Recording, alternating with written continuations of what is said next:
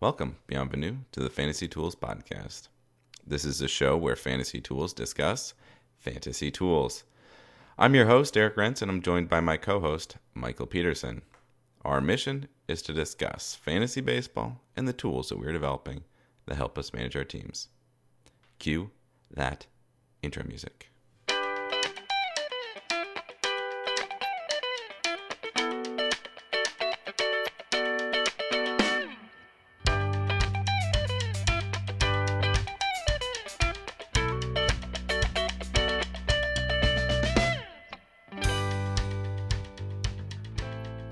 Far be it for us to put more Game of Thrones content out there, but there was a trailer that dropped last week. We've never been accused of going light on the GOT content. it's true, but I you know, I don't think we're going as heavy as some people because if you if you just pull up YouTube and watch the trailer and then you see the videos that they recommend for up next or something, they're all roughly hour long breakdowns of the trailer. Yeah.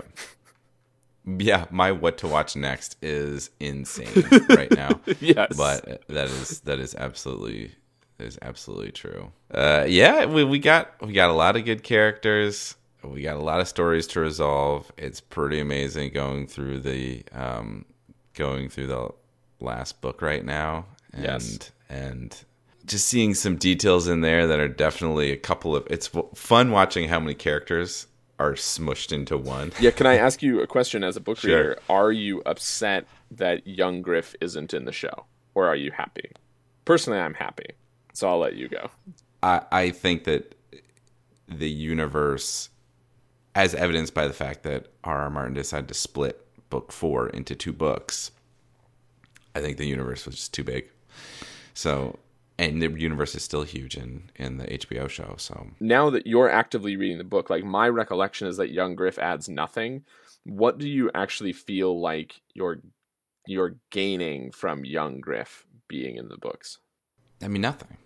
Okay, all right, that's all I wanted to check. I, I'm just assuming that, uh, and my assumption is just I'm giving the show writers a the benefit of the doubt that they're just merging as many storylines as, as possible. You know, it having Jorah and um, Old Griff end up like intersecting as the same character, sort of, is it, it helps to like you know doesn't help to keep Britain employed, but it does Britain's actors employed, but it does help to keep everyone else um, interested in fewer characters. Yeah, I I agree with that. Okay, I guess we're a baseball podcast. And there's baseball highlights out there. There are baseball highlights. Um, I really wish that this video hadn't happened against the Twins, but go I- ahead. I I know. Well, I just pulled the the one that keeps on going around the internet. Uh, Cabrera bluffing, uh, bluffing a throwback to the pitcher, and then um, tagging a guy out who was a twin. Uh-huh. Yeah. I mean, a legit hidden ball trick. Fun to see a hidden ball trick always.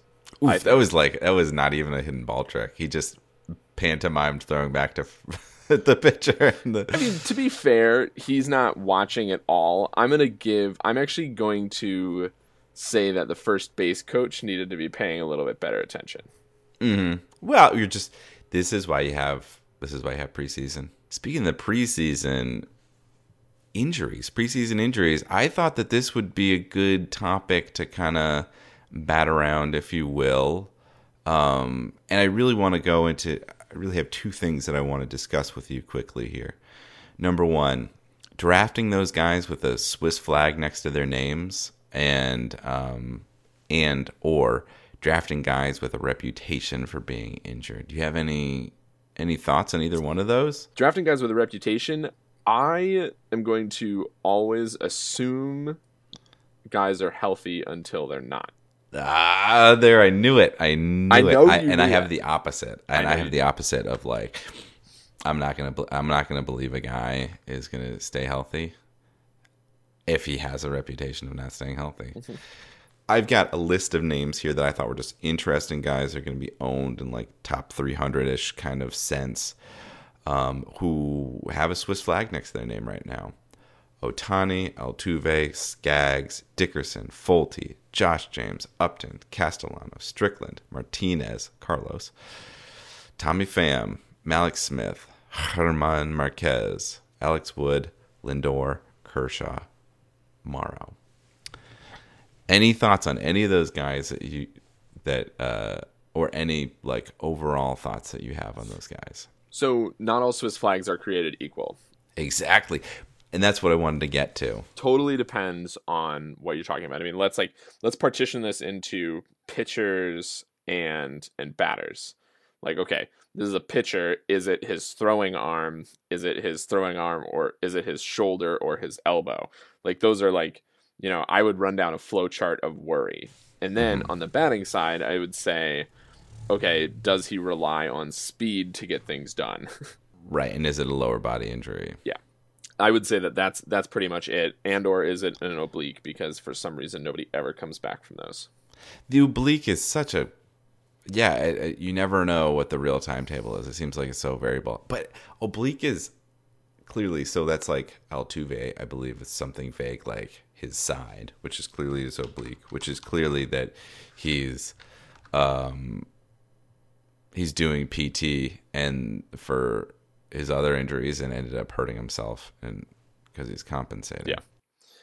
But I've I've long kicked around the idea of um, and this actually is an algorithm club model that I would love to do, which is take all of the injuries that are reported and all of the timetables that actually exist and try to Mhm. figure out okay what is actually like can, how can we actually make predictions going forward I think that's yeah. No, I, I that would be really good. That would be really good, and that would be we need a little bit more medical background for. well that's like a I, I mean I, i'm not even thinking about a medical background i'm just thinking about here's no, what they I know, I know. what they totally reported data wise, here's what he was out for you could do it. that unfortunately is like that actually feels like a school homework assignment and so i'm less inclined to do it okay anyway It's so much better to just like off the cusp be like ah whatever. You know, everybody heals differently.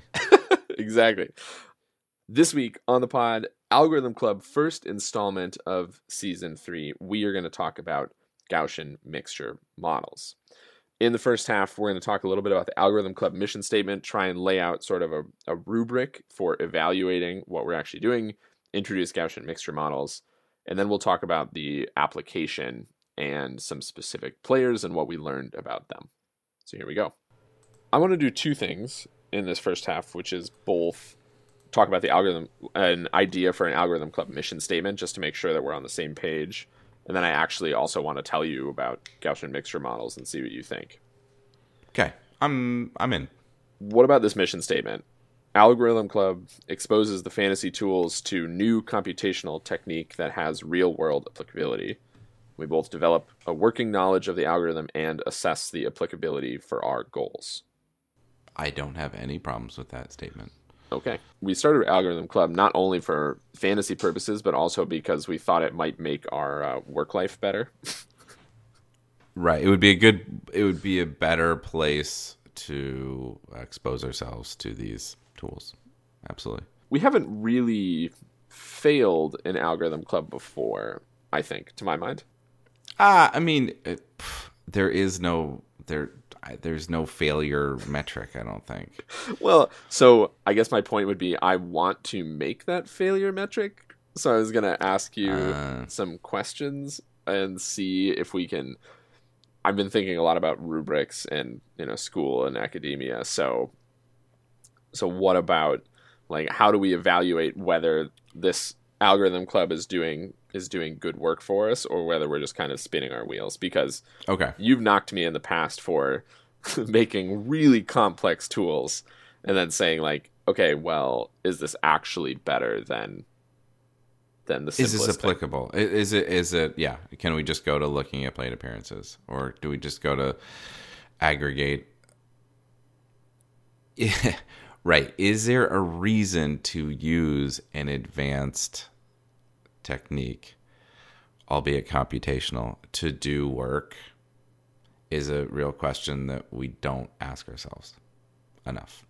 yeah we've asked it offhand but i would like to make it more algorithm club forward like Yeah, when we I think that's when we do algorithm club like okay let's actually keep this in mind and this week we actually have a great one because last week we talked about the simple min, max, and standard deviation of drafts and ADP.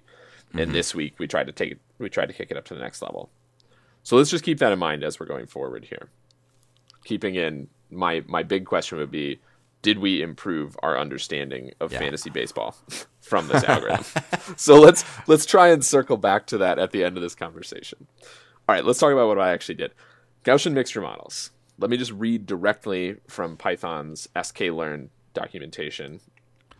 A Gaussian mixture model is a probabilistic model that assumes all the data points are generated from a mixture of a finite number of Gaussian distributions with unknown parameters. And then they offer an interpretation.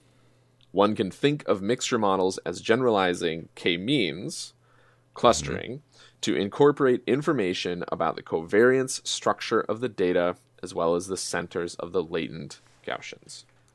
So let's try and unpack that a little bit. We know what k means is where you're trying to group different uh, data points into clusters. This is trying to say, okay, these data points vary together or are covariant. We're trying to look at that structure and see if there's extra information that you're throwing away by specifically trying to partition these. Right. A K means, and I think of it as one of your the examples that you you pointed to. Um, kind of thinks about K means is is strictly distance related. Um, you decide the number K of clusters, and then that creates these. Think of them as spheres in data space that uh, then encapsulate each. You know, each data point is then assigned to one of those spheres. A Gaussian mixture model then doesn't think in terms of spheres, thinks more in terms of ellipses, and that is Yeah. built off of Gaussian distributions, which says, well, this data point is 90% within this this cluster and is 10% within this cluster. Okay, then it's clearly um, then it's clearly this cluster rather than that one. Right. So K means deals in absolutes. Uh, so we started with the TGFBI drafts again. So you've got 21 drafts that go out to 450 players. So you're talking about a, a deep data set. Um, they you actually logged, or TGFBI actually logged 1,022 players that were in this drafting drafting universe. So I just um essentially I just I ended up just letting this loose and I picked a number of clusters. I happened to pick 10. Uh just that was my own uh random tinkering like oh 10 feels right-ish.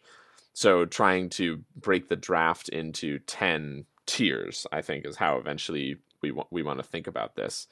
And then asking okay well what do you actually learn from these 10 tiers? The movie review season might be over, but things do occasionally sneak up, even when we're doing the review sessions on players this year. Here's an outtake. And it's not like a finger point, uh, finger point Jesus. Yeah. well said. That's that's fantasy adjacent. I think uh, we almost did Dogma as one of our movies last year. I, I was thinking about it for like five weeks in a row. Never told me that. That would have been a good one.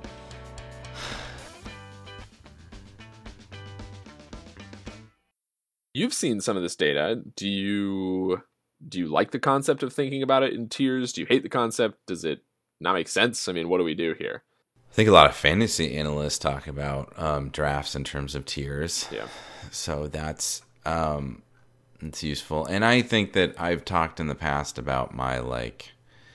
There are a lot of points where you hit the wasteland point where you're like, and that's really what what it is. Is your mind saying like, oh wow, there's so many players out there that I'm just excited to be able to pick between them at this stage in the draft, and then you get to the next point where you're like, there are fewer players and I have more parameters to deal with, and then you get to a place where you're just like, wow, no one um, jumps out at me.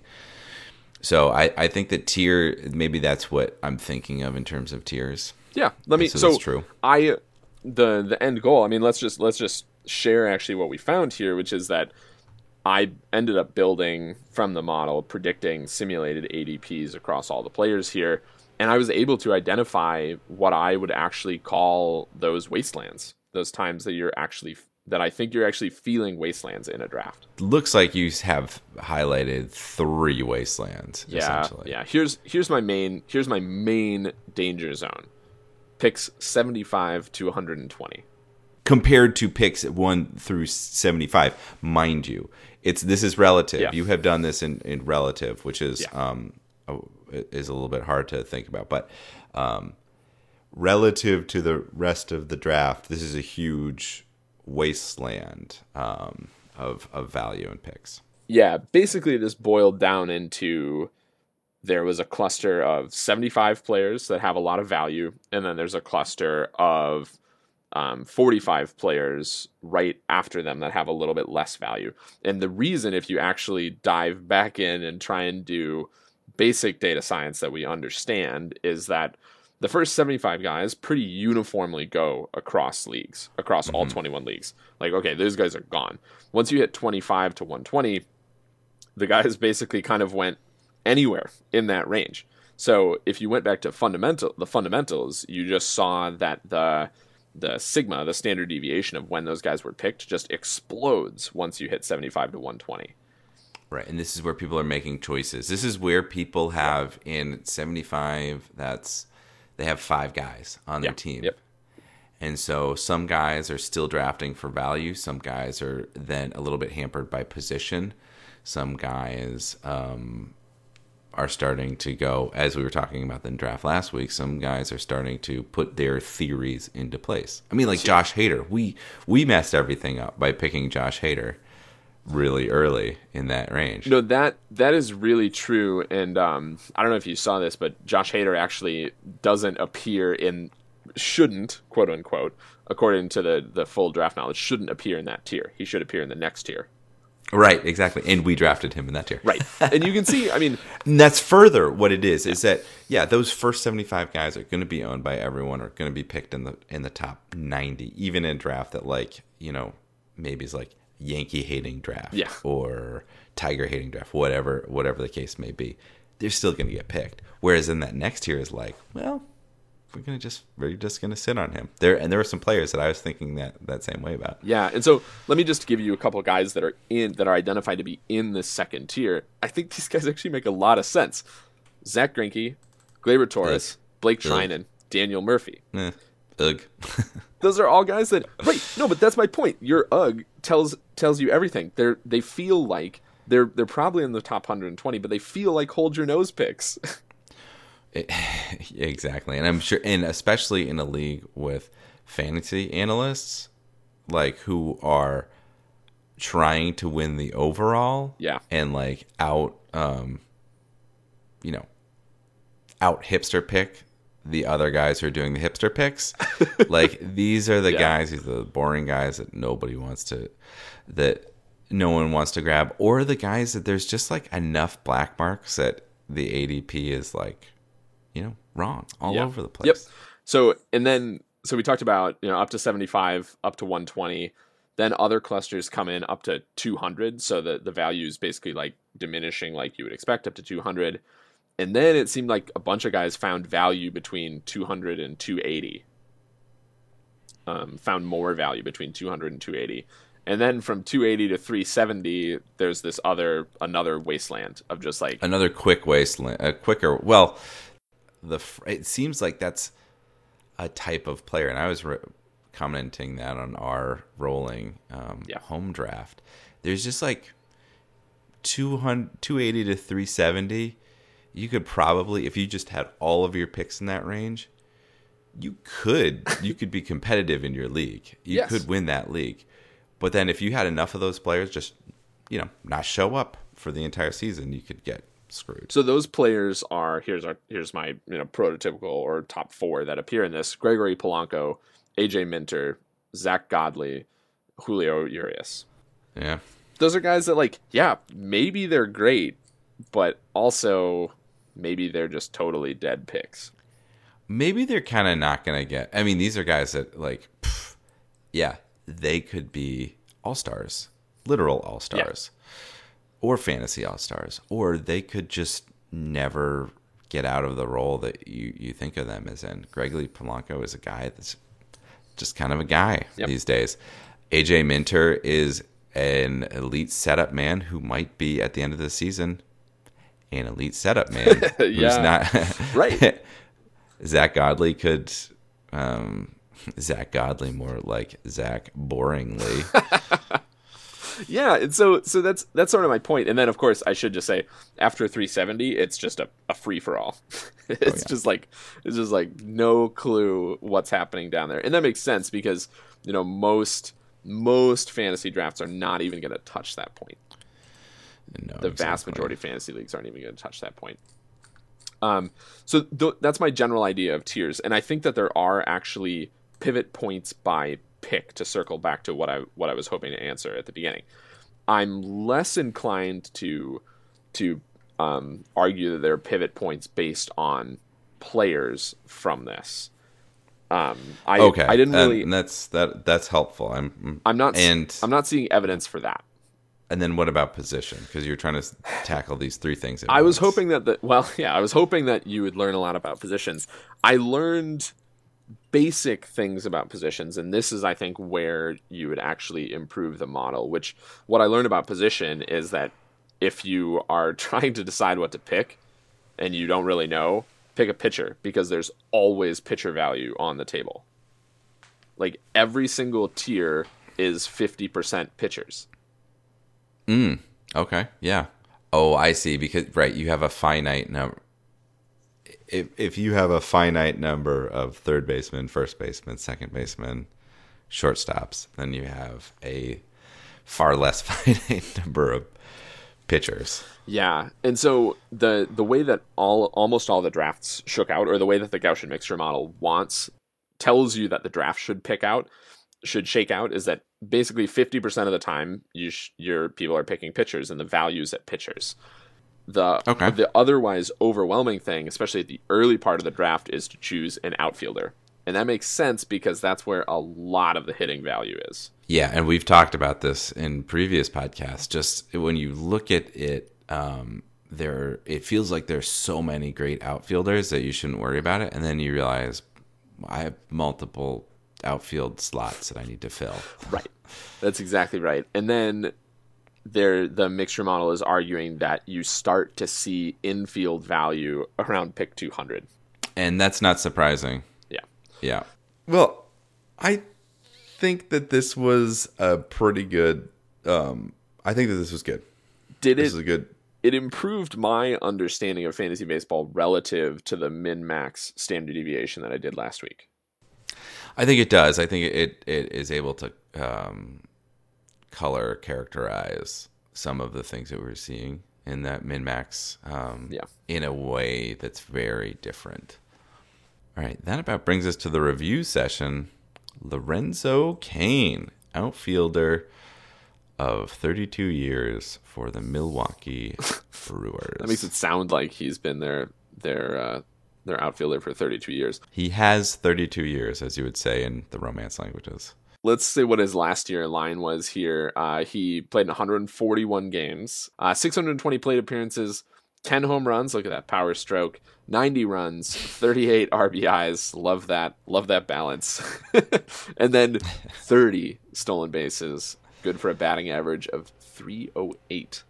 308. 308. That's pretty incredible. Uh, part of this driven by a beautiful BABIP of 357. That's not as sustainable. That is not sustainable. I mean, it's not his 2014 380. Oh wow. yeah, and he's what his OBP is 395, so he's Yeah. like man, in OBP league that'd be awesome. yeah, no, no, that's that is absolutely right. Um, but the numbers, I feel like, and I think you're right, don't tell the story of why why you would like Lorenzo Cain. I mean that 308 number does Well, tell you sure. the story. I um I didn't appreciate how uppercut his swing is. for someone for someone who doesn't hit home runs. Yeah. He's It it's like he really starts low and ends high. I did not appreciate that before. I mean, I think I think I sort of knew that, but like, wow, he's really just trying to hit it over the second baseman's head every time. I've oh yeah. No, That's all exactly. he's trying to do. When I think about what I would be as a baseball player, I know that I wouldn't hit home runs. And but I would still be like doing that where it looks like so much effort just to like pop it into shallow shallow left, shallow right every time. Or I mean, he has some pretty good line drives. I mean, it's amazing in looking at the highlight reel for him. Like just that all of his highlights are line drives because he doesn't hit any home runs. That's right. But the line the line drives are great, and I actually that actually made me think that he's that he's more valuable than my perception before because I always thought of him as like, okay, well he's really legging out ground balls, but that's not his default mode. No, he hits pretty well. Yeah. So that actually suggests to me that he's not going to see that the age fall off that you might worry about for like a, a speedy guy. Well, if you look at Statcast, you all there's always this assumption the center fielder is the fastest guy on the team Sure. and is doing it on pure athleticism, but he's clearly a he's clearly a smart center fielder. He's it's mostly position because he doesn't have a top um a, a top sprint speed compared to Billy Hamilton or uh, Byron Buxton, right. especially even compared.